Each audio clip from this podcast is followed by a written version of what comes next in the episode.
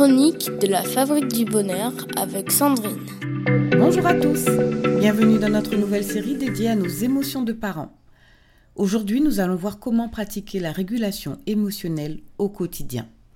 Pour vous aider à développer votre capacité à réguler vos émotions, voici les 5 stratégies du psychologue et chercheur James Gross de l'Université de Stanford. Commençons par la première stratégie, la sélection de la situation. Cela revient à choisir délibérément des situations susceptibles de générer des émotions agréables.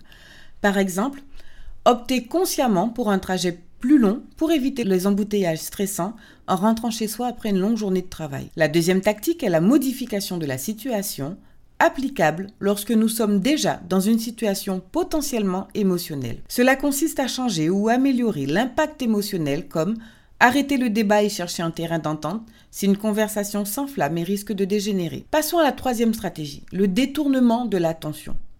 L'idée est de se changer les idées en dirigeant son attention vers d'autres aspects de la situation ou sur quelque chose de complètement différent. Par exemple, lorsque la peur des aiguilles menace de prendre le dessus avant un vaccin, détournez votre attention en pensant à un souvenir heureux avec votre famille. La quatrième méthode est la réévaluation cognitive qui consiste à changer sa perspective sur une situation.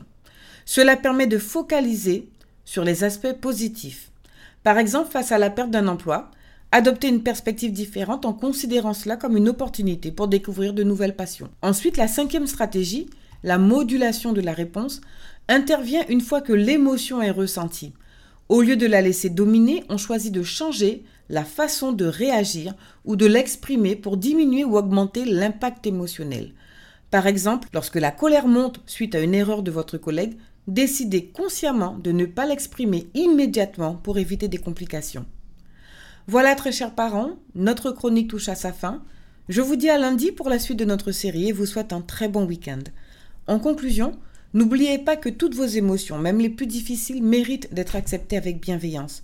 Leur compréhension sans dramatisation ni culpabilisation fait partie intégrante d'une bonne santé mentale. Pour les parents cherchant un accompagnement, planifiez votre rendez-vous directement sur le site www.fabriquedb.com. La première séance vous est offerte. Prenez soin de vous et surtout prenez soin de ces précieux liens familiaux. C'était la minute des parents avec Sandrine.